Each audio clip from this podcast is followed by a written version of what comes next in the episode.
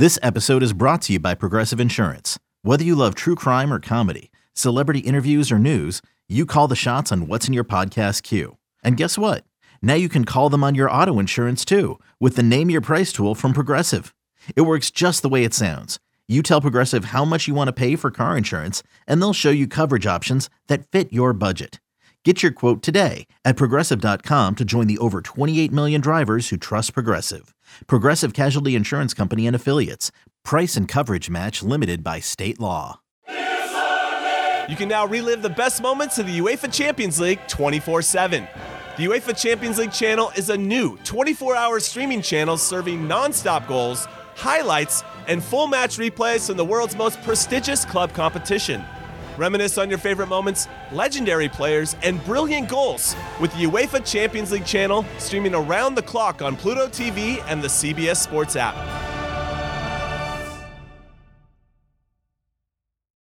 The wait is over. The Chi returns with new episodes on Paramount Plus. What brings you to the show? Opportunity. Everybody get down! A new reign is coming to the South Side. Never should have sent a boy to do a woman's job. The Chi. New episodes now streaming. Visit ParamountPlus.com slash The Chi to get a 50% discount off the Paramount Plus with the Showtime annual plan. Offer ends July 14th. The subscription auto-renews. Restrictions apply. Welcome back into the Lions 24 7 podcast. I am Tyler Donohue. It's another all hands on deck kind of day here on the Lions 24 7 podcast. Daniel Gallen, Mark Brennan will be with me in just a moment. A little bit later, we'll have Tyler Calvaruso, our resident recruiting expert, to break down the budding whiteout list for Penn State. A lot of recruiting opportunity always involved with this whiteout matchup, which is Saturday, 7:30 prime time, top 25 showdown against Iowa. So it has all the ingredients of what will draw recruits and their families to campus. They'll be coming in bunches. They'll be coming from within the region. We've got some long distance travelers to talk about. We'll peel back the curtain list a little bit later with Tyler Calvaruso. If you don't want to wait until then, head over to lions247.com. 30% off annual uh, subscription, $1 for one. If you want to take a peek, it's a great month to do it. It's a great time to start taking that peek too, because this whiteout list is pretty serious and we're only at Monday. It will continue to grow. We'll have plenty of coverage on the recruiting end of things this week, but Naturally, it's a big matchup in the Big Ten. We just saw Penn State make their conference debut for the 2023 season. Daniel Gallen joined me from Memorial Stadium uh, on Saturday late afternoon following that matchup. Appreciated his effort to find a quiet space in the stadium. Uh, we broke that, down things for about 45 minutes with our post game podcast on Saturday. As always, we come back to you on a Monday for a longer look at the most recent matchup, and we'll get into the next uh, contest a little bit more on Tuesday. David Eicholt, who covers the Iowa Hawkeyes, will be on the show with us. We'll be fresh out of a Beaver Stadium where we'll hear from James Franklin for his press conference. But let's put a little more focus back on that 30 to 13 victory for Penn State, bringing on Mark Brennan and Daniel Gallen. The Nittany Lions are back in Happy Valley. You guys are back in Happy Valley. I hope travel went pretty smoothly. And Mark, as always on Mondays, I think we want to begin with you because we don't hear from you coming out of the game. General takeaways now that you've had, uh, I guess, about 48 hours or so to digest what you witnessed out in Champaign. Yeah, I think a lot of us went into that game thinking it was going to unfold in a certain way. And I know I did, having seen Illinois against Kansas and the way Kansas just kind of picked that defense apart. I really thought the Penn State defense was going to be able to do that against Illinois. And, you know, it didn't. And give Bret Bielema credit. He, I think he threw some things at, at Drew Allar that uh, maybe confused him a little bit. Uh, but the thing I liked, and I think this is the sign of a good team, is it was complementary football. So so the the the offense it took a while to get clicking. Meanwhile, the defense just absolutely turned it on. I mean, after some poor tackling early to come through with five turnovers and you know really bail out the offense to a certain extent. I think was just really impressive. And I think that's the sign of a good team because throughout the season, you're going to have these ebbs and flows on both sides of the ball and we've seen games like that where the offense has struggled and then the defense just plays its regular game and maybe doesn't force those turnovers and it becomes more of a you know death fight until the very end. This wasn't that. I mean they still escaped from that game. Escaped isn't even the right word. They still got out of that game. Being able to play a lot of backups in the fourth quarter which i think a lot of us thought they were going to be able to do and just in, really good shape. So I also thought, you know, and I know we'll get into it a little bit earlier or a little bit later, excuse me, and when we talk specifically about the offense, but I think that was a good growing experience, a good learning experience for Drew Allar Because what did he do? He he, he didn't win you the game, but he didn't lose you the game when things were going wrong. And we've seen this Penn State team over the last few years enough that when a quarterback tries to force things, we've seen quarterbacks lose games like that. And he didn't. No turnovers, continues to have no turnovers for the season, kept his calm uh, never got rattled, and and that really stood out to me. So I think again, complementary football during the course of the season, you're going to need different areas to step up. I thought the special teams showed some good things, some not so good things, uh, but but but they got some of those hidden yards from the return game that we hadn't seen until now. So all those little things I think ended up being really good for Penn State. As you look at it big picture, yes, I know during the game people were frustrated by by certain aspects. I, I kind of gathered that from our in-game thread, and people were getting a little riled up about stuff. Completely understandable, because you know you love watching the game, you're having fun, and there and it does go up and down. But at the end of the day, I think anybody who takes a step back from that performance, that's what a good team does. It's not completely on, but it still wins relatively easily. And it speaks about where the expectations are for this team. Daniel and I discussed it a little bit in post game, Mark, just the fact that whoever they're playing, they're not just playing Illinois, they're not just playing West Virginia or Delaware or UMass down the road. They're also being measured up against Michigan and Ohio State. What's okay? What's Michigan doing this Saturday? What's Ohio? Right. How, how good did they look? Are their stars shining? Are, are they handling their business with authority? What, what's going on? Because and maybe in some ways you're being mentioned, uh, you know, measured up against the 94 team uh, uh, here at Penn State. I mean, people are expecting perfection because of the way this team has been discussed a lot in the preseason because of what they saw from Drew Allar early.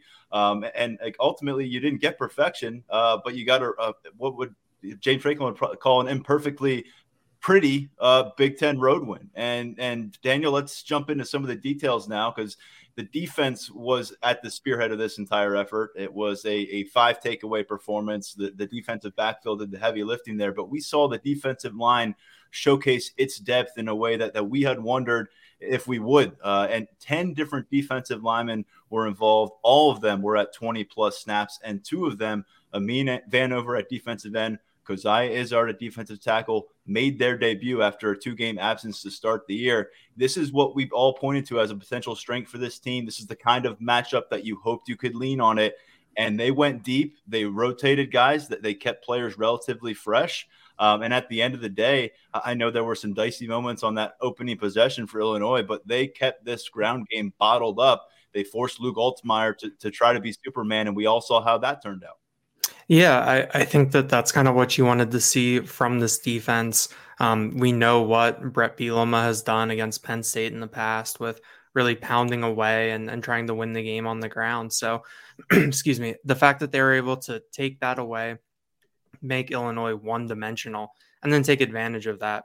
I think that that's something that's a, a lesson, something you can take away from this that can really help down the road with some of these teams that you're playing and some of the talent that they have if you can force them into one area. I mean, I think that the way that Penn State is built uh, in terms of the defensive ends and the secondary, if they can for if they can take away the run and force teams to try to beat them through the air, they're in a really really good spot. And I think we saw a really good example of that with the performance against Luke Altmyer on Saturday. Um, but you know, as a whole, I think being at or near full strength on this defensive line, being able to rotate 10 players, you know, to put some of these younger guys in that, you know, we've been hearing about, uh, especially on the interior, someone like I think Jordan Vandenberg being in the rotation. Um, I think that's a positive for how things are developing. Um, you know, like you said, the the measuring sticks that Penn State is going up against, you know, especially with the defense, I think more than anything, it's you know in terms of comparing Penn State and being like, all right, how's this going to look against Michigan? How's this going to look against Ohio State? I think the defensive front against Michigan is maybe the number one thing that comes into people's heads when they watch a game like this and when they do those comparisons. So I think that there is some stuff to clean up. You know, the way that Manny Diaz runs his defense, the linebackers factor in a lot to the success of the guys in front of them. Um, and, you know, there's probably a lot to clean up. But I think the fact that Illinois was able to move the ball early, but then after that, they were really Penn State kind of found its its footing a little bit and was able to shut them down for the most part. I think bodes well for the Nittany Lions. Yeah, Illinois finished with 62 total rushing yards for the day. A huge, huge stark contrast to what we saw play out in Beaver Stadium a couple years ago. And, and just, I, I, thought it was really interesting the defensive tackle snap distribution. We'll have our, our snap counts piece and, and analysis on 247.com here on Monday. So check that out. But uh, according to Pro Football Focus, who tracks these things, uh, Zane Durant and Hakeem Beamon, the starters, were at 31 and 28 snaps respectively. But you had Coziah Izzard in game one at 29 snaps snaps. Jordan Vandenberg, who Daniel referenced there at 29 snaps. Dvon Ellies at 28 snaps. I mean, it was a group effort. Uh, essentially, everybody carrying a, a, a, a, similar load by the time you get through 100% of this game. So Izzard steps in with a, with a key role. Uh, Vanover is playing in that reserve role that we expected. It seems to be full go right out the gates. And then, of course, Daequan Hardy jumps in and goes almost 40 snaps. And Mark, we spent time discussing Daequan Hardy's return, what it meant for the entire defensive backfield for Cam Miller, for Johnny Dixon, etc. But you just got to tip your cap to this guy because uh, he, he didn't miss a stride. And, and obviously, what we heard about behind the scenes didn't get into why he missed the action but it told the story of a guy who was right there being Daequan Hardy despite not playing those first 120 minutes of football. He comes away with an interception and he just asserts himself right into the secondary. He obviously is going to have a key role for this team. Yeah, I have to tip my cap to Daniel because we're sitting in the press box and he said, uh, Look, Hardy's playing an outside corner spot. And literally on that play, he intercepted the pass. And I looked at Dan. I, I was like, What? that was unbelievable. You know what? It speaks to something bigger is that th- that kid, there's something to him. There's an energy to that kid. And I don't think it's a coincidence. I think they still would have had turnovers, but I don't think it's a coincidence that they go on that turnover spree the day that that that he comes back. Because they play him all over the place. He still played slot, he still played nickel, he still did a bunch of different things. And I just think he's got kind of an attitude and energy, all of those things that he's willing to do whatever it takes. And I think that's just infectious. And to get him back into that secondary, and I think that's why when, when you looked at uh, you know how much of the nickel and diamond prowler that they played, he really is a big part of that. And that's not to that's not to downplay Johnny Dixon, who is also a, a huge part of that, and the safeties because they have so many safeties who could do so many things, and and uh, Kalen King, who obviously you know you're, you're going to leave people out when you say that, but I just think that he's the one guy who kind of just does everything, and you could put him in so many spots, and he has that energy. And it was really, really important uh, to get him back. You know, he is one of those kind of linchpin guys over there. You know, not the biggest guy, but what have we heard about him from the time he was recruited? You know, he, he's a winner. He he does things in a clutch. He makes plays when plays need to be made and we started to see that in that Illinois game. And I also loved what Diaz did. I mean, uh, Barry Lunney, I think is how you pronounce it, the offensive coordinator for Illinois. I just think he coached circles around him. I mean, you had a quarterback who was completely out of whack, and they were able to pressure him just enough to force him into these throws and have all those playmaking DBs back there and those specialty packages and they just made plays. Not to take away from Abdul Carter, who made a play. Uh, you know, Dom DeLuca with another hit, making making a big play. But but you see who the playmakers on this defense are, and they're in that secondary. And if you're going to give Manny Diaz the opportunity to unleash all of those guys on you, you, you are going to be in a world of hurt if you can't run the ball against this team, you're not going to beat this team. I'm just telling you right now, and that's why this this game coming up against Iowa, the Michigan game coming up a little later, those are going to be the huge challenges. We thought we were going to see that from Illinois because we saw it a couple years ago, but they just didn't have what it took. You think Cade McNamara is going to provide a, a, steadier presence at quarterback than what they faced in Altmyer, who's a young quarterback just transferred to that program this year. But still, we know what Iowa football is about in that matchup. They're going to want to establish themselves on the ground. And thus far, Manny Diaz's defense answering that call. I thought it was interesting because when you envision what the matchup versus Illinois might look like if you were to hold them to under 70 rushing yards, you're probably thinking a lot of big bodies out there stacking up linebackers and defensive linemen as much as you possibly can. They predominantly went with two, two and a half linebackers over the course of this game. They had Abdul Carter and Curtis Jacobs going 50 plus snaps, and, and we've kind of come to expect them as being mainstays there. But with all the defensive backs they were using in this matchup, Kobe King played about half of the snaps of those two fellow starters, and Dominic DeLuca was out there a bunch. Uh, so, so Daniel, uh, maybe not the the linebacker toll that we thought would, would, would, maybe be required in this game. You and I both put a spotlight on Kobe King and said he's going to have to muscle up and show what he's about. Turned out that wasn't really the case in, in, this game plan with that defensive back, the way they implemented things. But DeLuca now 30 plus snaps in both of the, the normal F, uh, FBS opponent situations this year.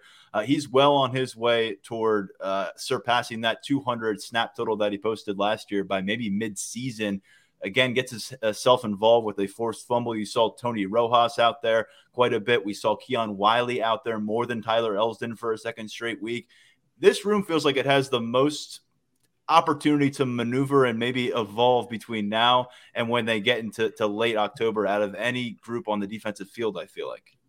Yeah, I think to start with, with Kobe King, you know, he was someone that, you know, we that I thought that we would see a lot of and that he would be put in some you know pretty tough situations uh, you know in terms of the running game but i think hardy coming back had something to do with that where when they went into the nickel package uh, king was the one who came on came off uh, leaving abdul carter and curtis jacobs as the two linebackers you know we ha- i don't think we saw but maybe a handful of nickel snaps like that uh, during the first two games of the year which i think speaks to hardy's role um, and his impact there and then i think you know, getting DeLuca onto the field, you know, he's someone where we've talked about his athleticism, um, you know, his his ability to play out in space a little bit as that Sam. Um, and I think by putting him out there, you know, with Curtis Jacobs uh, and Abdul Carter, you have a lot of athleticism there. I think you have some decent speed, and you have guys that make plays. Um, I, I, think that you know DeLuca coming in with that forced fumble, uh, in a big spot. You know, we've seen what Abdul Carter can do. Um, he had the interception, and then Curtis Jacobs is someone who can, you know, really be all over the place uh, over the course of a game. So know, I think having DeLuca out there as the third linebacker, um, you know, it it tweaks some stuff around. You know, when he's out there, it's not just in a second team type situation where you're rotating guys through.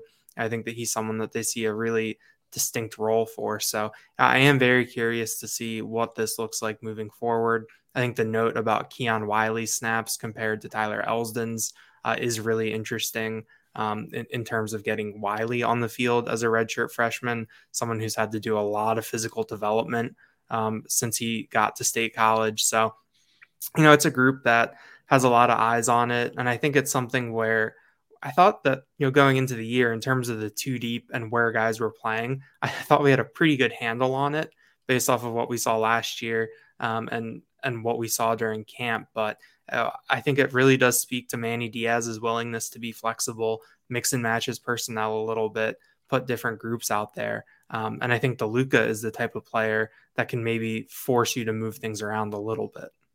And you got a couple of young guys, blue chip prospects who did the trip out to Illinois, stuck around campus, but that will be monitoring and Ta'Mere Robinson, Kaveion Keys as this year progresses. Physically, they're starting to look like they're where at they need to be. They played against Delaware. DeLuca, though, what he's what he's done this year: a sack against West Virginia, a pick six, pick six against Delaware, uh, and then a forced fumble against Illinois, tying for the team lead in tackles. And oh, by the way, he's serving as a special teams captain, wearing that number zero redshirt fresh, freshman, t- former walk on, now a certified two deep guy on defense. That's that's for sure. Maybe even more than that as his role continues to grow.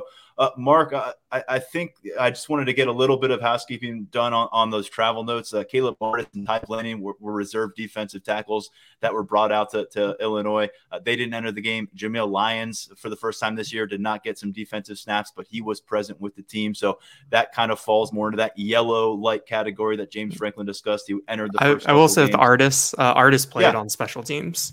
Uh, Artis okay, on, the, on the field goal team. So, and he was questionable on the pregame availability report, but we saw him warm up, and he's a member of that uh, field goal protection team right now.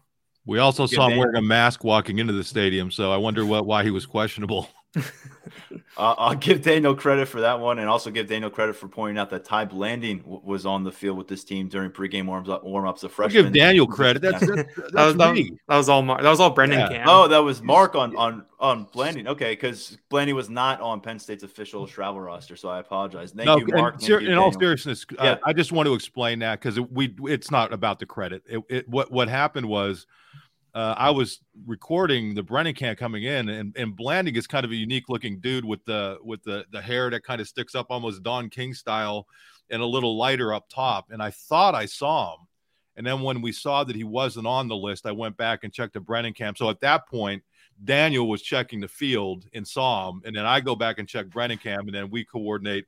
I, I don't know that anybody else would care because, frankly, we knew he wasn't going to play. But if you're going to get the details right, you might as well get the details right. And, and it, I'm glad that we were able to do that. So it turned out that they had uh, Townley on the travel roster. And this wasn't anything where anybody was trying to pull the wool over anybody's eyes. These travel rosters are probably made on Fridays or Thursday night or whatever. And who knows what could come up. You know, a kid might, might not be feeling well. They may have a late change of heart. So that's nothing. Don't be critical of anybody for that but it was just uh, it was just one of those little little things that changed. But Daniel did find the other one, didn't you? Who was the other kid who? Mason Stahl was there, uh, the the walk on wide receiver who was on who played special teams, um, and I think that we figured out that Tyrese Mills uh, was on the travel roster but not there, and we saw Stahl in his spot actually. I think uh, on the kickoff coverage team a collaborative effort. I was back here in Happy Valley correcting my uh, my freshman who traveled to, to Illinois headline from nine to ten because there were ten freshmen involved there. Um, by the way, just speaking of freshmen, Zion Tracy over a dozen snaps for the third consecutive game at cornerback. Clearly, a guy who, who's earned a role on the football field. King Mack nearing 20 snaps for the second consecutive week at safety. Someone that James Franklin spoke very highly of at his press conference last week, and Elliot Washington also getting involved at cornerback. All three of those players uh, pathways to the field on special teams to uh, let's jump over to the offense. We spent a lot of time here on the defense. I think that was deserved. Um, uh, we spent a lot of time on the offense in the post game show because in post game show, I feel like we tend to nitpick a little bit more. We tend to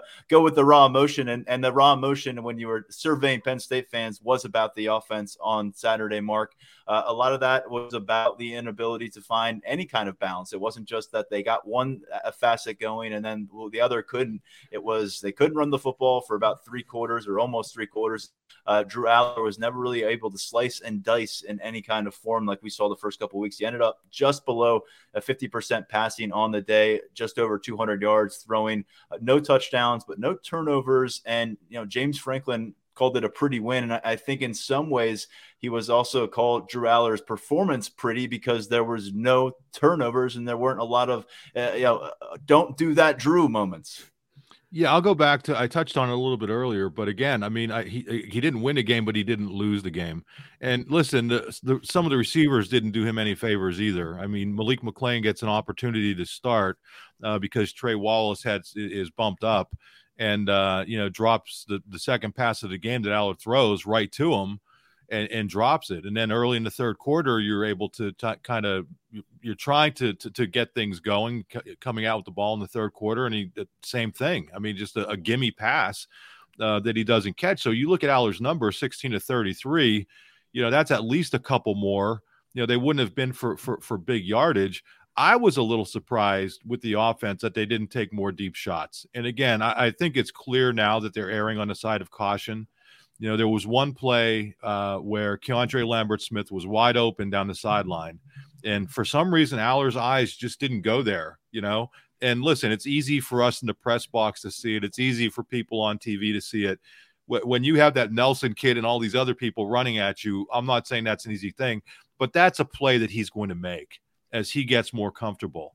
And but it, I just think it shows you that uh, that play to me was kind of a microcosm that I think they are focusing more on those short and inter, uh, short and intermediate zones, and uh, that's why that's one of the reasons why they're not really turning the ball over. We had that stat going into this game where they had one pass that covered more than 20 yards, and the Illinois uh, in in the first two games, and that was the long touchdown pat catch and run to Keandre Lambert Smith. And I don't know that there was more than one in this game. I the the Illinois stats are a little different, but the the the the long pass, relatively long pass to Liam Clifford traveled more than 20, but I'm not sure there were many more that traveled more than 20 yards in the air. So to me, they're kind of playing it safe with Drew Allar, and I just wonder at what point they're going to feel the need to just let it rip a little bit. I'm not suggesting that they should do it, you know, just rely solely on that, uh, because clearly it's been effective. What they're doing has been effective, and I think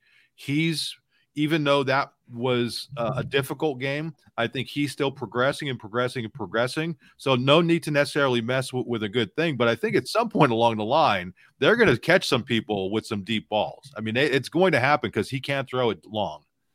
Uh, Penn State was dealing with one of the best individual defensive line performances that you'll probably find in the Big Ten this entire year, and it, and it happened very early in the season by Johnny Newton and Newton, and, yeah, sorry, and not Nelson. And and I don't want to shortchange the rest of the, the, Illinois front seven, particularly their defensive line, which brought it that day. But Newton was a virtuoso in what he was able to do on the field. I think you talked to a lot of people on both sides of the ball they'll tell you that uh, about the, the, the the Illinois defensive linemen.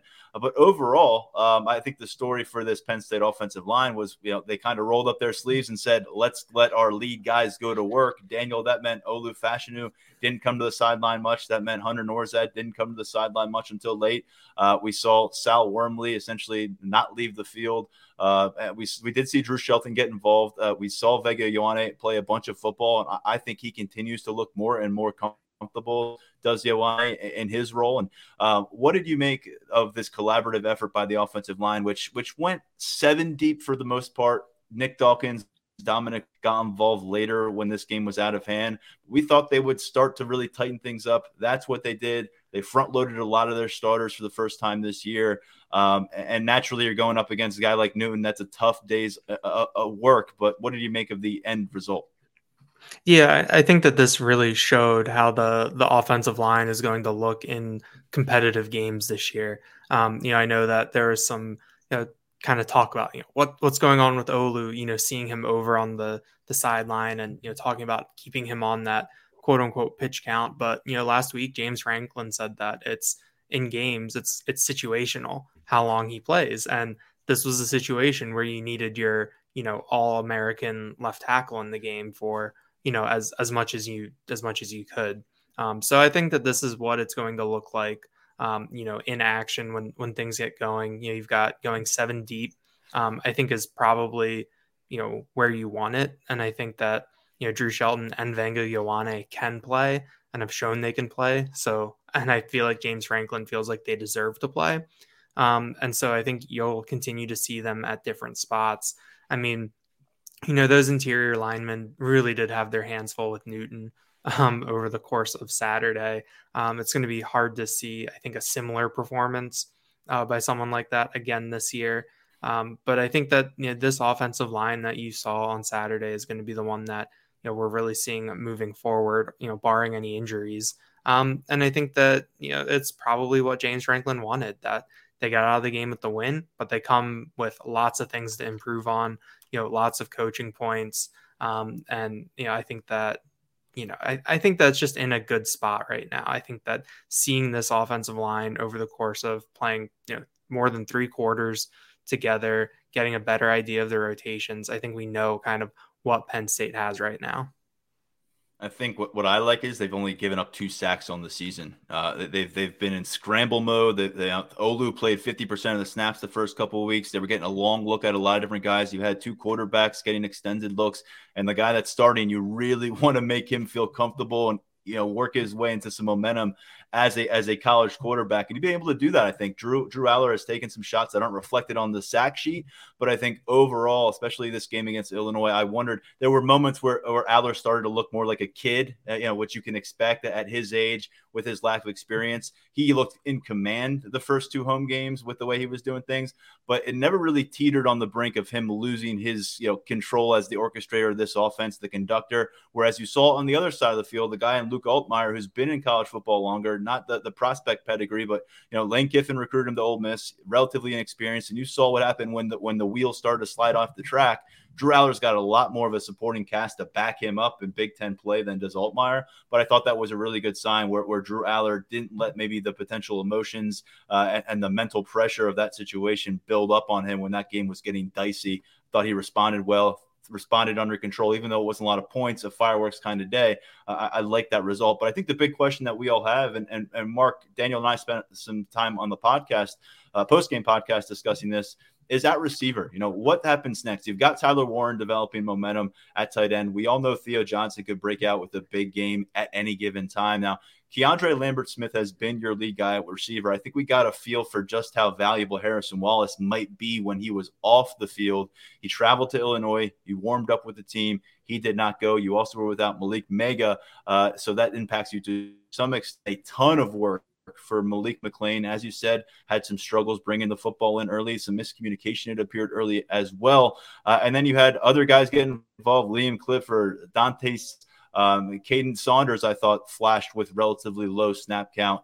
Um, but we're still working our way through this thing. Omari Evans, you know, didn't have didn't have any kind of noisy day. Uh, you know, he, he was on the field again. Uh, we got a lot of names still, and I'm not sure we know exactly where the f- top four or five that you can lean on uh, when you get into the fourth quarter against uh, the Ohio States and Michigans of the world. Which once again we just keep coming back to when you measure up any team or any component of this Penn State offense or defense, you keep saying, well, how does it stack up against the best of the best you're going to face if you want to get to that Big Ten championship game? I would say right now the biggest issue at receiver they got to get Keandre Lambert Smith his head on his shoulders. I mean that that uh, personal foul that's the kind of thing that can lose you a game. I mean it really could. That guy is a he is going to be an NFL receiver. I think we're seeing how good he is. Okay. And, and maybe it's me nitpicking, but I'm just telling you, you saw what happened in the course of that game. That took a third and two to a third and 17.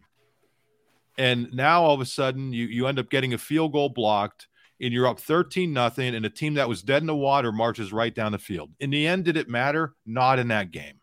But he that guy is too good. He's too good. He has too much talent to, to, to let that sort of thing get the best of him. So we can talk about everything with the receivers. He needs to be the guy. Like he needs to be the guy that's solid and consistent, and he is that, but he's got to keep his emotions in check. Now, now let's get to the other receivers uh, Malick McClain had an opportunity, and you know it, he he didn't come through. You, you, hate to be overly critical of college players, but I don't know how many of those those chances you're going to get to start a game.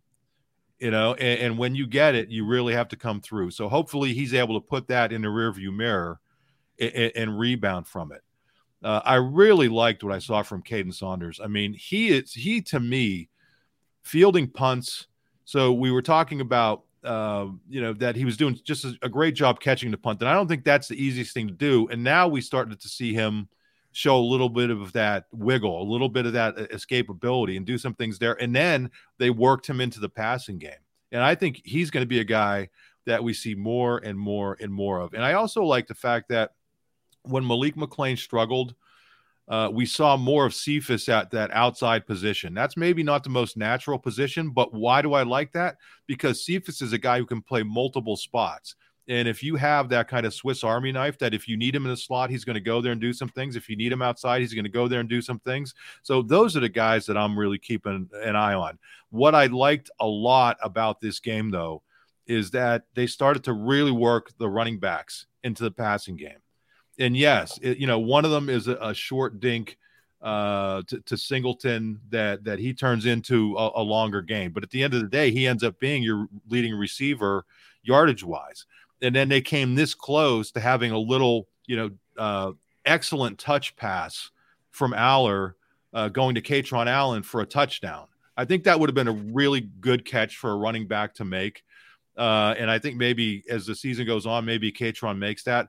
But to be able to work those guys in, and as you mentioned, the tight ends they're starting to work in, I think all that stuff is going to take care of itself.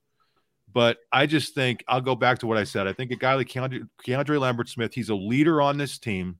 He's the leader in that room. And you need your leader to set the right example. What I did like is when Allar missed him, you didn't see anything. You you didn't see him. Uh, you didn't see negativity out of him. He just, you know, he he he ran a deep route. He was open. The ball didn't get to him, and he just ran around and uh, went to the sideline to get a little bit of a break because he ran a deep route. So that part of it I really liked. But the shoving and the yelling and stuff, he's he's got to get rid of that. Um, I know that's something that James Franklin uh, vowed that they would get cleaned up this week. Obviously, not something you want popping up when a game is really hanging in the balance. And at that point, uh, the Lambert Smith penalty, it felt like it could have been a moment you point back to and said, that is the moment when I think started to unravel for Penn State. They were able to, to kind of nip that in the bud and never got to that point, but you felt that narrative starting to brew. Uh, Tyler Calvaruso is waiting in the wings. He's going to take over in just a second to talk about recruiting. But uh, Daniel, I, I, do want to focus on just a little bit more offensively. Um, and I guess this is more really also attached to to just some questions we have uh, moving forward. Um, what do you think about the passing game and, and and the momentum that that guys are looking to establish? Because it's it's Keandre Lambert Smith has been consistent. Harrison Wallace had that start, ten catches through two games, and then all of a sudden, poof, he's he's not available. We'll see what his his status looks like on the practice field Wednesday. But I, I, was surprised to see just now that you go work your way through the receiver room. Dante Cephas is next up. Him and Malick McClain both have 71 receiving yards, and we just haven't seen the tight end room burst in a way that we thought and we know they're capable of doing. So if you kind of had to say where is that momentum most likely to be found as Drew Allar navigates this kind of cluster of targets and talent, who's your money on right now coming through the three game sample size? I know that I, am not we're not going to hold you to it, but I'm just curious where you see the where you see the trends. I mean, I think we're probably due for a Theo Johnson breakout at some point. You know, it, he came close. Uh, I think on one of there's one play where if if Allar hits him, it might be a touchdown. Um, but I thought that Tyler Warren looked really good. Um, you know, these past two weeks, you know, he's looked really good. We know that for most of last season, he was dealing with something that maybe limited him a little bit. Um, but I thought that he's just looked very, very solid these past two weeks, and he's been kind of a good security blanket for for Drew Allar uh, on some of these plays. You know, speaking of a security blanket, I, I, think that that's kind of where what Penn State was missing with without Trey Wallace on on Saturday. Which you know, I think after that opener, I you know I made the comment that it was a Parker Washington type stat line, and you know we saw Parker Washington as kind of that guy that Sean Clifford, you know, everyone's covered. You know, he's going to look for Washington underneath. Maybe he makes something happen it's a role that I don't think we expected to see Trey Wallace in based on you know, what we'd heard about him and the, the book on him athletically. Um, you know, so I think that maybe you know we're learning about his impact and his role in this offense a little bit more. Um, but I think Cephas is in a good. I think Cephas and Saunders, um, and I guess Liam Clifford too. Even though Clifford's started and been the top slot, I think that those three guys are really in a good position to you know move forward, you know, and maybe move up a little bit you know, Clifford, we saw him make just a great catch on that deep ball. Um, you know, he's someone that it seems like Penn State has a lot of respect for, uh, you know, the coaching staff and that his teammates have a lot of respect for him too. And he's someone that will probably do everything right while he's out there. But like Mark said, you know, Kaden Saunders has a little bit of wiggle out there. Um, I think that he's someone that by getting him those reps, catching those punts, I think that the comfort there can translate over um, to wide receiver. Uh, and then Cephas, I, I, think that you know he wasn't here in the spring. He really had to dive in this fall, and I think that maybe he's going to start to get a little bit more comfortable. You know, I do think that he's someone that Allar hasn't been afraid to look to you know, uh, over these first couple of weeks. So I think the more action that Cephas gets, the more you can get him up to that Big Ten speed uh, you know, coming up from the MAC. I think that that really bodes well for him. But yeah, I, I, think that at some point, yeah, I predicted it in my bold predictions that we were going to see the big Allar game uh, this weekend, uh, which we did not see. But I think that that's still something that that is brewing. I think that guys like Theo Johnson, you know, maybe someone like Harrison Wallace, um, maybe you know even Liam Clifford could have a big stat line, make some plays, and, and really get this offense going. But, you know, on the other hand, Penn State hasn't really needed that yet. And I think that that's a really good sign too. When you talk about balance, when you talk about having a well-rounded team, you know, and being able to play deep into this year and deep into games. We just haven't needed to throw the ball in, in, in pressure packed situations. Drew Allar has two pass completions in the fourth quarter of games this year. And that's not because he's been bad in the fourth quarter, it's because he hasn't thrown the ball really in the fourth quarter. So that's a part of this team and a part of this game that when you need to throw the football, whether you're trying to play catch up or you're going against the clock, we've seen it in some two minute work late in the half, but that's something that we'll see more of as these games get tighter. Mark, let's finish with special teams. Where are we through three games? I mean, Alex Felkins feels like he's made his, his case in the last couple games. Uh, the block, I know that that he took uh, part of the blame from that with Daniel, which is good to hear the accountability. Um, but at the end of the day, Sanders Sahaydak, aside from one extra point, hasn't resurfaced from his you know second half time out in the season opener. And meanwhile, another scholarship investment that you had coming out of high school, Alex Bacchetta, isn't on the travel roster. And this is a guy that we projected as the number three punter based on the conversations that we've had and some and some practice observations. But these are very, very valuable scholarship spots. And look, we don't, I, I don't want to pretend to know if Alex Bacchetta may be dealing with something injury related, but but based on what we heard going into the season, this is kind of where he was stacking up against the other punters. Gabe Nwosu, uh, who's kickoff specialist, is the number two punter. Riley Thompson, who's coming from Florida Atlantic, has been the starting punter, but I think there's been something left to be desired in that role as well. Yeah, I mean, I think it also points out that when you're Penn State, you know you're going to have the luxury of recruiting over these players. It, well it's not even a luxury it's a necessity now right? Because imagine had they not gone out and gotten those players uh, who you know for whatever reason the, the, the transfers have beaten out the scholarship guys. And I, I think we know this coaching staff well enough. We're not we're not in practice but they the, these guys they're not playing favorites or anything. They're, they're seeing who's doing the best job and that's who they're going with. So yeah, I mean, you know, what kind of pressure does that put on some of the young scholarship guys? You know, I, I guess that's something that they have to kind of process uh, themselves uh, I- internally. Uh, with respect to Felkins, I don't think he's done anything to lose the job. You know, I think you could you, you can question why they would go for a 52 yarder there. And the more I thought about it, you know, the more may, maybe the coaching staff felt pretty good about where they were in that game and that there will be a game when you're going to need one of those late. And is that kid going to be up for it? And you know, it just seemed like a, a low a low kick, and uh, but otherwise, I think he he he's done fine. Uh, you know, the punting game, one of those was deflected, so that was another thing that kind of that kind of you know you look at, and you know these are the kind of things that that really can't happen yeah. if you're in a tight game. You know these these little things. So I think overall on special teams, Stacy Collins has to get a lot of this stuff buttoned up. You know, you've been fortunate enough that it's not had a major impact on you yet.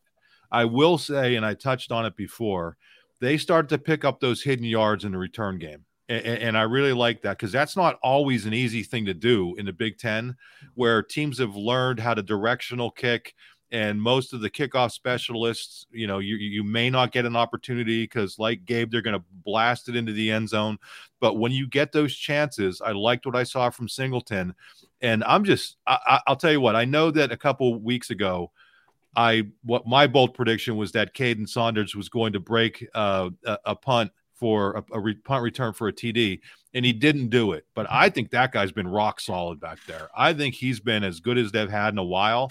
And I like the fact that, okay, he's got the basic part down, catching it, which is, I'm, t- I'm just telling you, folks, it's not easy. I tried to catch one out on the field uh, with nobody out there one time and made a complete idiot of myself. That's a pretty low bar to measure, be measured against. But what he's doing with people right in his face, that's impressive. But then to be able to break a few of those, and listen, you don't have to break them long. Even if you get 9, 10, 15 yards, whatever you're able to get, those are the hidden yards that are going to come back and, and just mean big things for you in the course of tight games.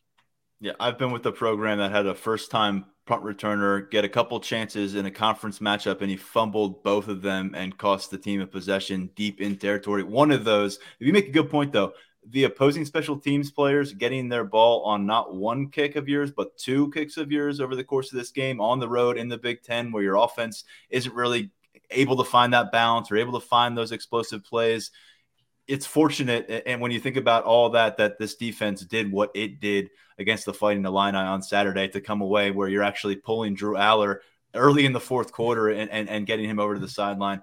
Fellas, appreciate the coverage. Uh, Daniel will have a, a, rewind look over at uh, Illinois matchup. One final uh, kind of work way through that one. Uh, Daniel, look forward to that read. We'll be back with you on Tuesday coming out of James Franklin's press conference. We'll also have more on this Iowa matchup from the Hawkeyes perspective.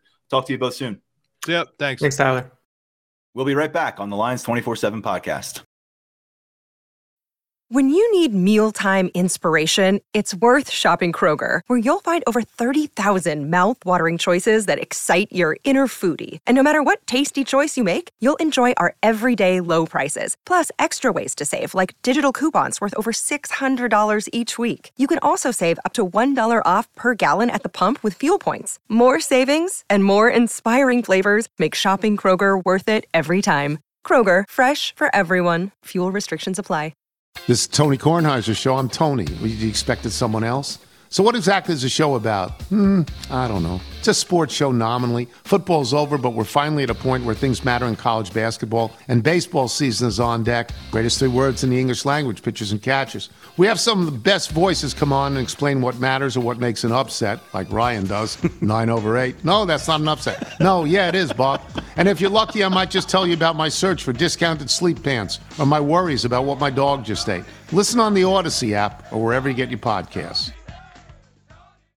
Hello, everyone. It's Micah Richards here. You might have seen me on CBS working on their Champions League coverage over the last couple of years. I wanted to tell you about an exciting new podcast that I've been working on. It's called The Rest is Football. It's me, alongside Gary Lineker and Alan Shearer, two absolute legends of the game. The show combines topical debate from the world of soccer along with outrageous tales from our careers. And I mean, outrageous. Just search The Rest is Football wherever you get your podcasts. All the best from Big Meats. All right, let's jump into it with Tyler Calvaruso now, our resident recruiting expert, to break down what's happening with this whiteout guest list as we get a little closer to the 7:30 Saturday night kickoff. But first and foremost, how you doing, Tyler? You were on the road this weekend. We're going to get into that in a second, but uh, I hope you had fun out there. Oh, I definitely did, man. I'm doing great. I mean, we got a busy week ahead of us, so can't ask for anything more. We had two of the premier high school programs in the entire region, really the entire United States, going toe to toe on Friday night. Don Bosco Prep, a perennial powerhouse out of North Jersey, and then you have St. Joe's Prep in Philadelphia. Uh, obviously, a, a, place where Penn State would love to hammer with recruits every single year. It's been a bit of an uphill battle for them in recent years, but we got a lot of names to cover in that matchup. Generally speaking, St. Joe's handled its business. They won pretty convincingly. They did. And I mean, it could have been, it was 28 7 final score.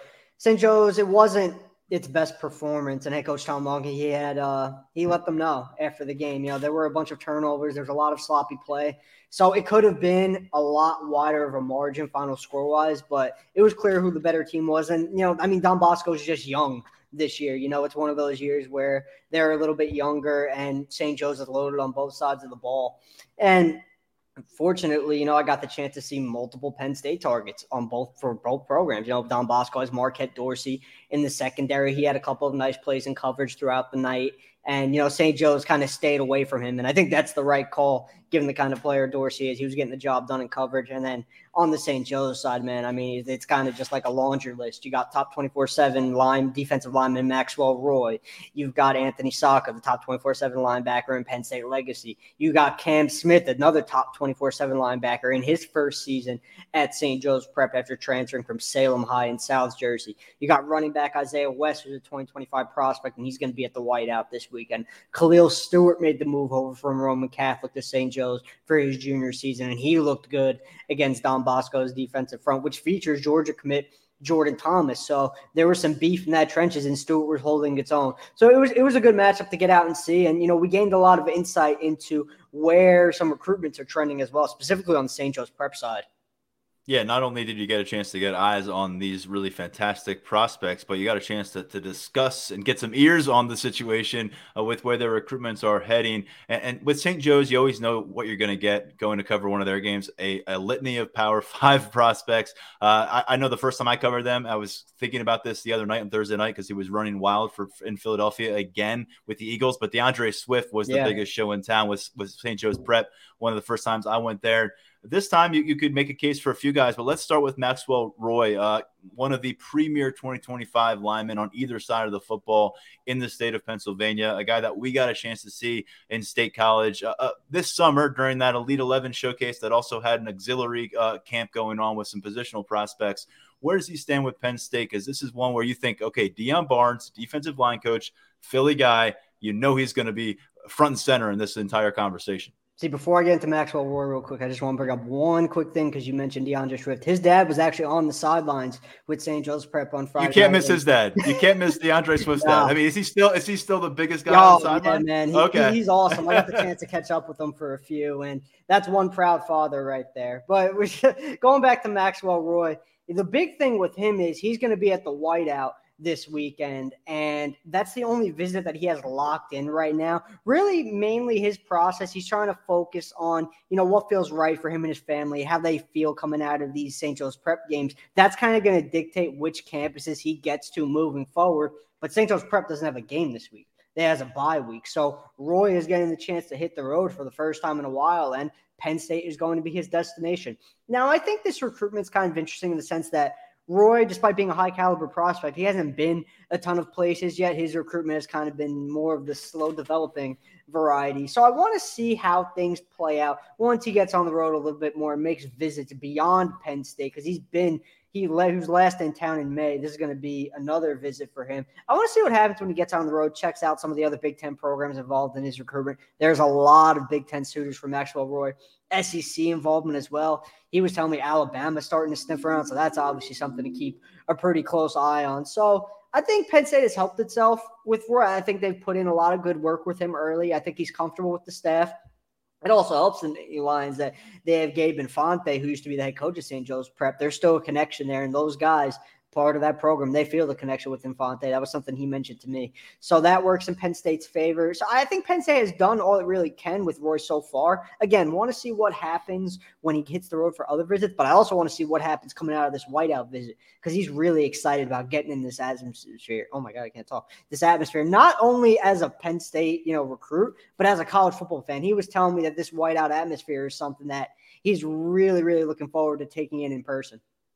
Well, when St. Joe's Prep has a weekend off, there's a lot of schools saying, "Hey, this is your chance. Yeah. Come see us." So this is a big deal. Uh, Georgia has offered. You mentioned Alabama, you know, mounting interest from them. Michigan, Ohio State, Southern Cal uh, all of those programs on that list for Maxwell Roy. So it says a lot about where he is. He's the number 10 defensive lineman in 2025 rankings at 24 7 sports. Uh, naturally, if you go every level of this defense, you're going to find players. Let's go to the linebacker unit, and it's a familiar name for Penn State fans. Anthony Sacca, uh, really impressive. Uh, number 23 overall at the linebacker spot in our rankings at 24 7 Sports, a top 200 overall prospect. Uh, and yet he keeps staying away from Happy Valley. We talked about the connections, the family ties. We didn't see him around this summer uh, when we saw a lot of other players coming through. We did see him a couple summers ago. I remember working the camp circuit. Um, can you explain kind of where things are based on what you had the, the chance to, to converse on on Friday night? Yeah, and before diving into his recruitment, this was my first chance getting the opportunity to see him play. And man, I, was really, really impressed. I mean, his athleticism is there, but I think what really stands out about Anthony Sacca is his football IQ and his instincts. I mean, he was snuffing out plays basically at the line, and he was ahead of the curve. He was the, all over the place during the first half. He had a lot of tackles, man. He was going sideline to sideline. So I was really impressed. And you know, the recruitment, it's it's in an interesting spot because yeah, he hasn't been back to Penn State in a little while, and he doesn't really have any hard plans to make it back this fall. So he's going to be at Notre Dame this weekend. He's going to be out in South Bend for the Notre Dame Ohio State game. That is a matchup he has had his eye on for a while. And Notre Dame is in a pretty good spot with Sock. I mean, Al Golden being on Marcus Freeman's staff, those two have a really good relationship. Sacca's father and Al Golden were close in college, so that goes back decades. And there's a lot of comfort there. He trusts Marcus Freeman. He just really likes Notre Dame's defensive coaching staff. So I think that's a pretty big element in this recruitment. Wisconsin is another program that he's given a look. Some of that is a St. Joe's prep teammate Emilio Agard being committed to the Badger. So he's looking at making it out to Madison the next time Agard makes that trip. But you know, new staff is basically what he was telling me. He wants to give those guys a chance. You know, he feels that they've done well enough in his recruitment to warrant that kind of in person consideration. So now Penn State fans are hearing all this, and I didn't even mention when he might be making it back to campus. So don't be too concerned because he's looking at doing it in the winter. And he told me that during the stretch run of his recruitment, when he sits down and he formulates his official visit schedule, Penn State is going to get one. So, yes, I understand that, you know, the staff hasn't gotten a ton of face time with him recently, and he hasn't been in state college. He hasn't been around the program and, you know, the program's commits and just in the atmosphere of the program. But he reaffirmed to me that Penn State is in a good spot in his recruitment. And, you know, the contact is there, the comfort with the staff is there, and he's going to be back. It's really just a matter of when. It's probably not going to happen this fall, but in the winter is what he's looking at. And Michigan is another program that he's looking to check out in the winter as well. So, excuse me, we gained a lot of insight into where Anthony Sacca's recruitment is at right now, which was probably one of the highlights of the night for me. Well, uh, all that is great and it's good insight, but I don't think it's going to give a lot of our listeners who it's wear not. the Penn State hat you know, warm and fuzzies about where his recruitment stands. He is the number five prospect uh, in the state of Pennsylvania by a 24 7 sports assessment. As I said, Maxwell Roy, a teammate of his, is number two on that list. Cameron Smith is number three on the list. He, he was previously playing in South Jersey, uh, a four star linebacker. Now he made the move to St. Joe's Prep. Is he out there? Is he involved? And, and how is that looking so far? And he was looking pretty good out there. You know, uh, kind of, I saw a lot of the athleticism that has been talked up with Cam Smith. You could definitely see that athletically the profile is there and he belongs as a top 24 7 prospect. He definitely showed that to me.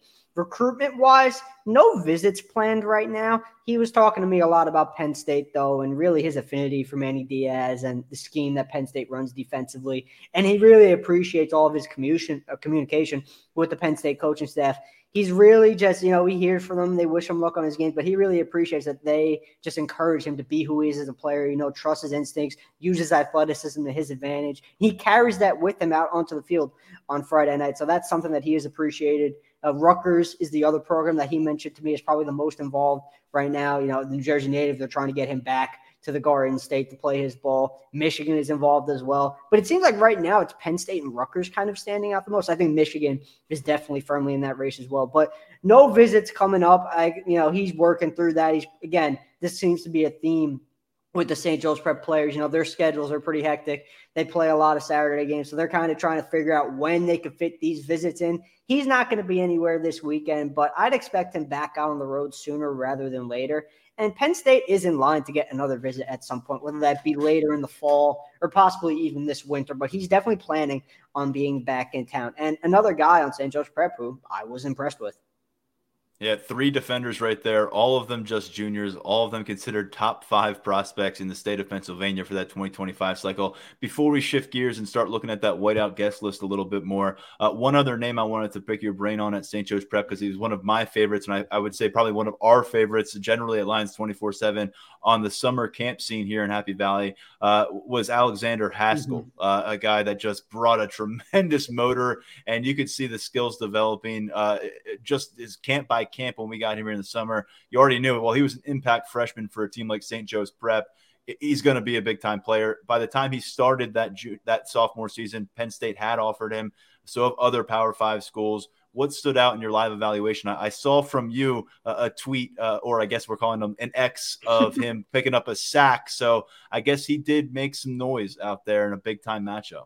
He did. He was applying pressure. That was a pretty big sack. That came on a fourth down after a uh, St. Joe's prep turnover. Don Bosco was driving a little bit. They got into a, t- a situation where they had to go for it on fourth, and Haskell got to Don Bosco quarterback Devin Sisler and forced a turnover on downs with a pretty solid sack. He looked good getting after the passer. You know, St. Joe's runs a lot of three four, so sometimes he's not on the field. But when they go multiple and they run that four three, and they put his tell him to put his hand in the dirt and get after the quarterback he's pretty good. I mean, think about it. You know, and this was something that stood out to us about him when he was still a freshman, not even a sophomore. That physically, I mean, the way he tests and just the way he's built and so young and so early in his high school career, it's really impressive. And I think there's a high ceiling there. But I liked his pass rush ability. I think that he's not just, a, I think he's still, you know, learning some finesse moves and trying to kind of outsmart opposing tackles. But physically, he's where he needs to be. That was the main thing that stood out to me getting his, my eyes on him in person in pads for the first time.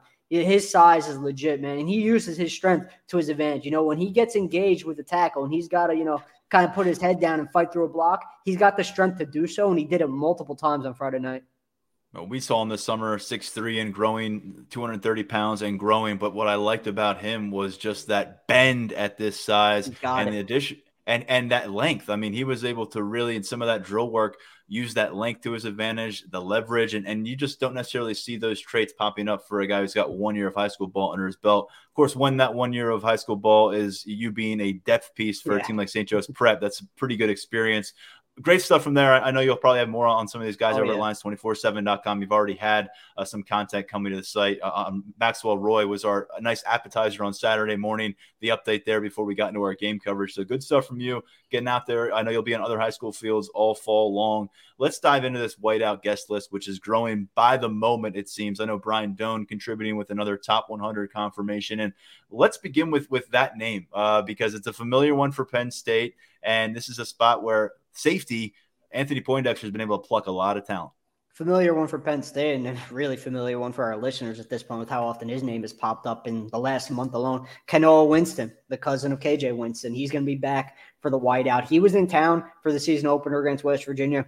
Really loved that visit. It was his first game visit. Loved the atmosphere. Loved getting back around the staff and, you know, just kind of hearing what they have to say. It's been a consistent message to him. You know, we want you here and, you know, this is the place we think that you need to be. So the fact that he's making it again, it's pretty telling. I think I said that actually coming out of his West Virginia visit that he didn't have any visits planned at that time, but if he did make it back to Penn State for the whiteout or even for another visit later on in the fall, it was kind of indicative of where his mind is at. And now it's coming to fruition. He was at Rutgers over the weekend. I think that visit went pretty well, reading some of the feedback when he caught up with Brian Dohn. But I think the Scarlet Knights are on his radar to some degree as well. And I mean, he's a top 100 prospect who's got a lot of intriguing offers, and there's a lot of interest beyond the region as well. But seems like Penn State is catching his eye the most right now. I think the Nittany Lions are going to have another opportunity to continue solidifying itself on his list coming out of the whiteout. I mean, really, you know, if he loved the West Virginia atmosphere, I think he's going to love this whiteout atmosphere. And I think that's a big selling point for him. And game by game, his cousin KJ really solidifying his status as, as a marquee member of this defensive backfield, which is an impressive unit that he in year two has you know risen toward the top of. Uh, Winston, by the way, uh, Kanoa Winston, uh, number 93 overall in the rankings for 2025 class at 24/7 Sports, the number eight safety uh, at Gonzaga, uh, which is a big time prep program in Washington D.C. Uh, someone making the long distance trip that we've talked about before, and this will be his second visit in a pretty short span. Is Dylan Battle, a 2025 defensive lineman out of Texas? He was up here for the Lash Bash thought it went well enough to start coordinating the next trip. So he's getting the whiteout. I mean, we're talking about a kid in Texas. By the time he's uh, a month or a half, a month or half into that that junior season, he'll already had that Lash Bash experience under his belt and the whiteout experience. And I think you'll have a pretty good vibe for where you stand with Dylan Battle long term coming off of this.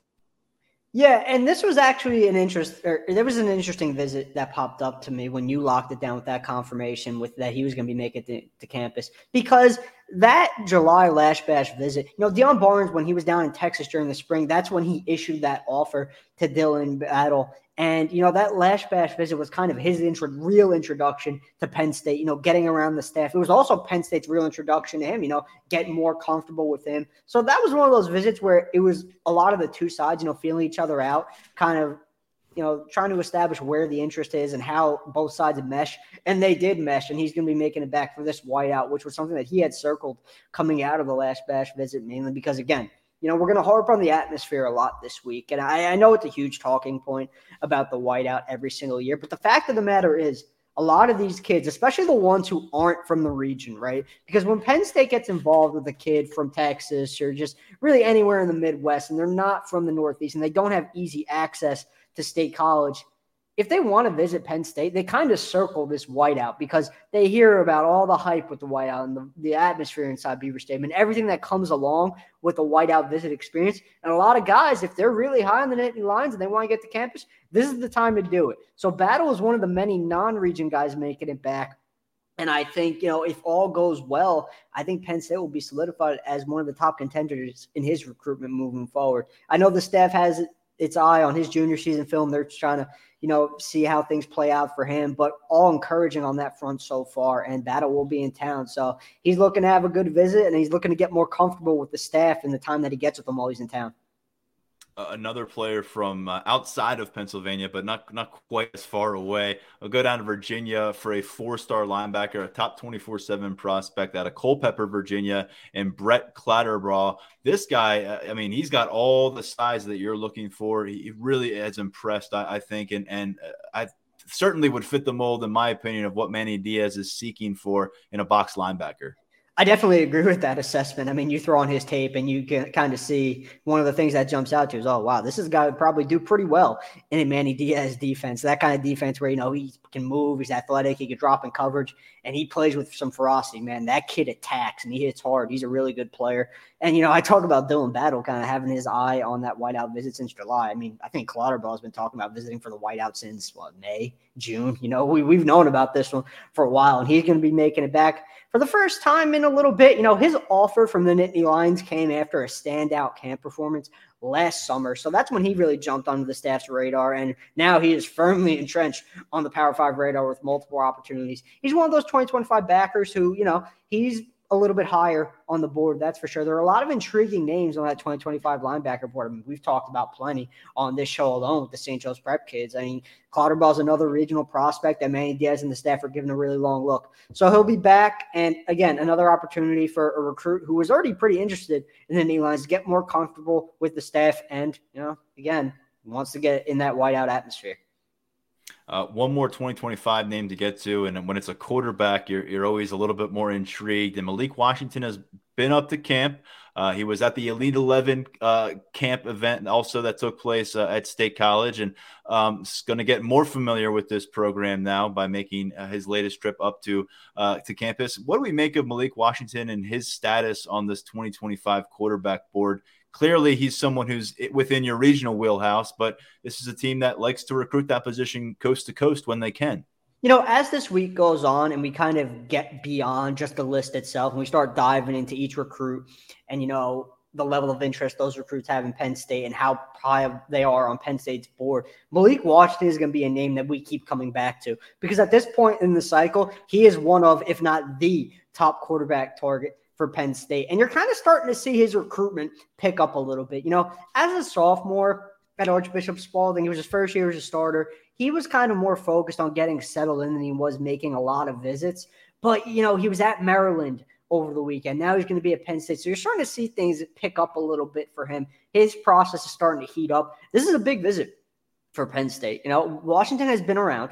You know, he got the offer from a camp performance. He made it back to campus while he was in town for that Elite 11 regional in May. So he's garnered, you know, some familiarity with the staff at this point. They're definitely really, really excited to get him back on campus. And look, this as this 2025 quarterback board plays out, Washington is going to be a name that remains very, very close to the top. He's got the, you know, we kind of talk about Mike Yurcich is going after quarterbacks who are maybe a little bit more refined than Washington is at this point in his development, but his athletic profile is elite. I mean, you guys saw it last summer when he camped, and you guys got to see him test. I mean, athletically, he's one of the better athletes at quarterback in the 2025 class, in my opinion. I think definitely, you know, I got the chance to see him in his first career start last season at Don Bosco, and I think he has come a long way mechanically since then. It seems like he has cleaned up a lot of, you know, some of the lagging arm action. I, I think that he's definitely a lot more refined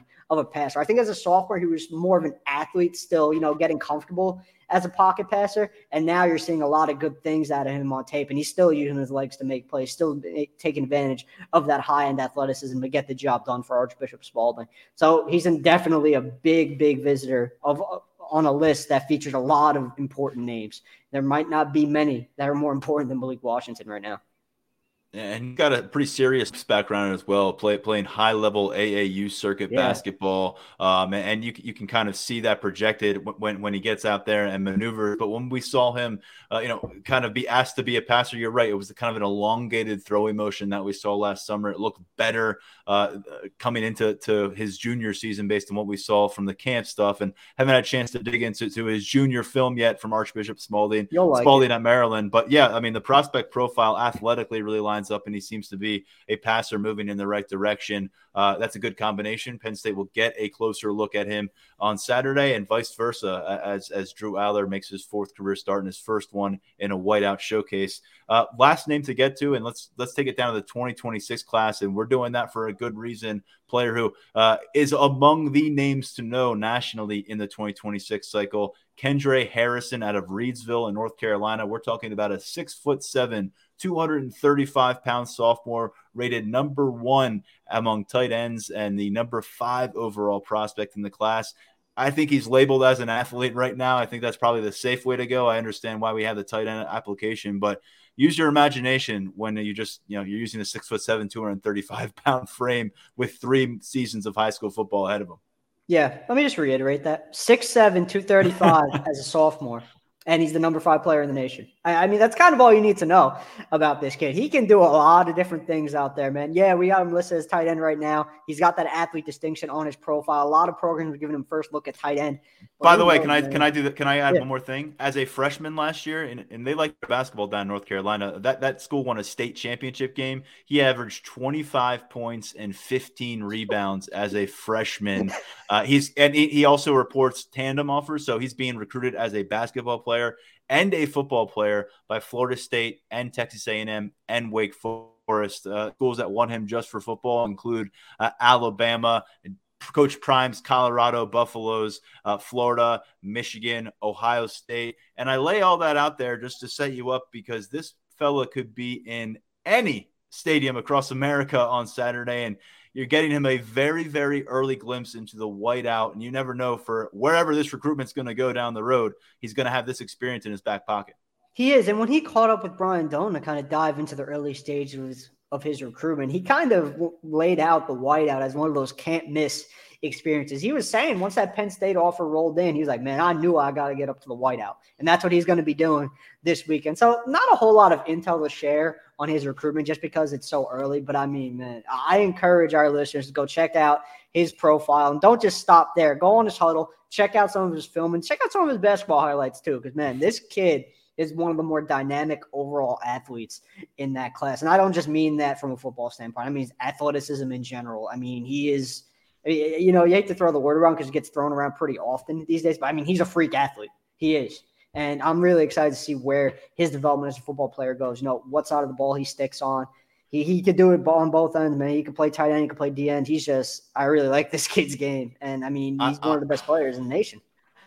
I don't know if we'll see him play college football. If I'm being, I mean, if, no, if he's I mean, being if he's being recruited and he's being recruited at this level of, of basketball this early, and the way basketball is trending, and, and how much money you can make immediately yes. out of high school, uh, the amount of money you can accrue in those three years that you would otherwise be playing college football. I don't know. There's, there's a lot to, to delve into with Kendre Harrison, but he'll be in Happy Valley this Saturday if that plan sticks, and, and that's notable. And I'm glad we got to it here on the podcast. Hey, I mentioned it earlier 30% off an annual subscription, $1 for one month. Again, in lions247.com. It's a great time to do it because we're just getting rolling on Whiteout Weekend. From a recruiting standpoint, it's action packed. We'll have a lot coming your way about this top 25 matchup, but don't set it to the side. It's part of the, the marquee uh, whiteout uh, spectacle is what we get from the recruiting end. So, Tyler, we'll keep following your coverage and Brian Dohn and Steve Wiltfong and Allen Trieu and everybody who's going to weigh in. But good stuff on the pod today. We'll get back with you later on in the week to get another look towards the whiteout and its significant impact on Penn State. Nice, man. All right. Talk to you soon. Uh, great stuff from Tyler Calvaruso, Mark Brennan, Daniel Gallen. Uh, went over at Howard today on a Monday coming out of game three. Another episode coming your way Tuesday. We'll start to really turn our attention towards this number seven Penn State versus number 24 Iowa Hawkeyes matchup. David Eickholt, who's been covering Iowa at a very high level for several years now, he's been on our podcast a few times. He'll make his return on Tuesday to give us a better look at 3 0 Iowa. And additionally, we will hear from James Franklin on Tuesday. We'll have a chance by the time we sit down to record to also speak with a couple different Nittany Lions players. We'll bring you what we're hearing from early game four storylines. That and a lot more coming your way on the next episode of Lions 24 7 podcast. In the meantime, find all of our coverage at lions247.com. Stepping aside for now, I'm Tyler Donohue. Thanks for always listening. Was a very bright, shining light, Sarajevo, and they needed to kill that light. From producers Matt Damon and Ben Affleck, explore how art and music sustained hope during the siege of Sarajevo, thanks in part to humanitarians and the band U2. U2, they represent a personification of our resistance. The Hollywood Reporter hails Kiss the Future, moving and inspirational. Kiss the future! Viva Sarajevo! Kiss the Future, new documentary now streaming exclusively on Paramount Plus. Go to Paramount Plus to try it free. Terms apply.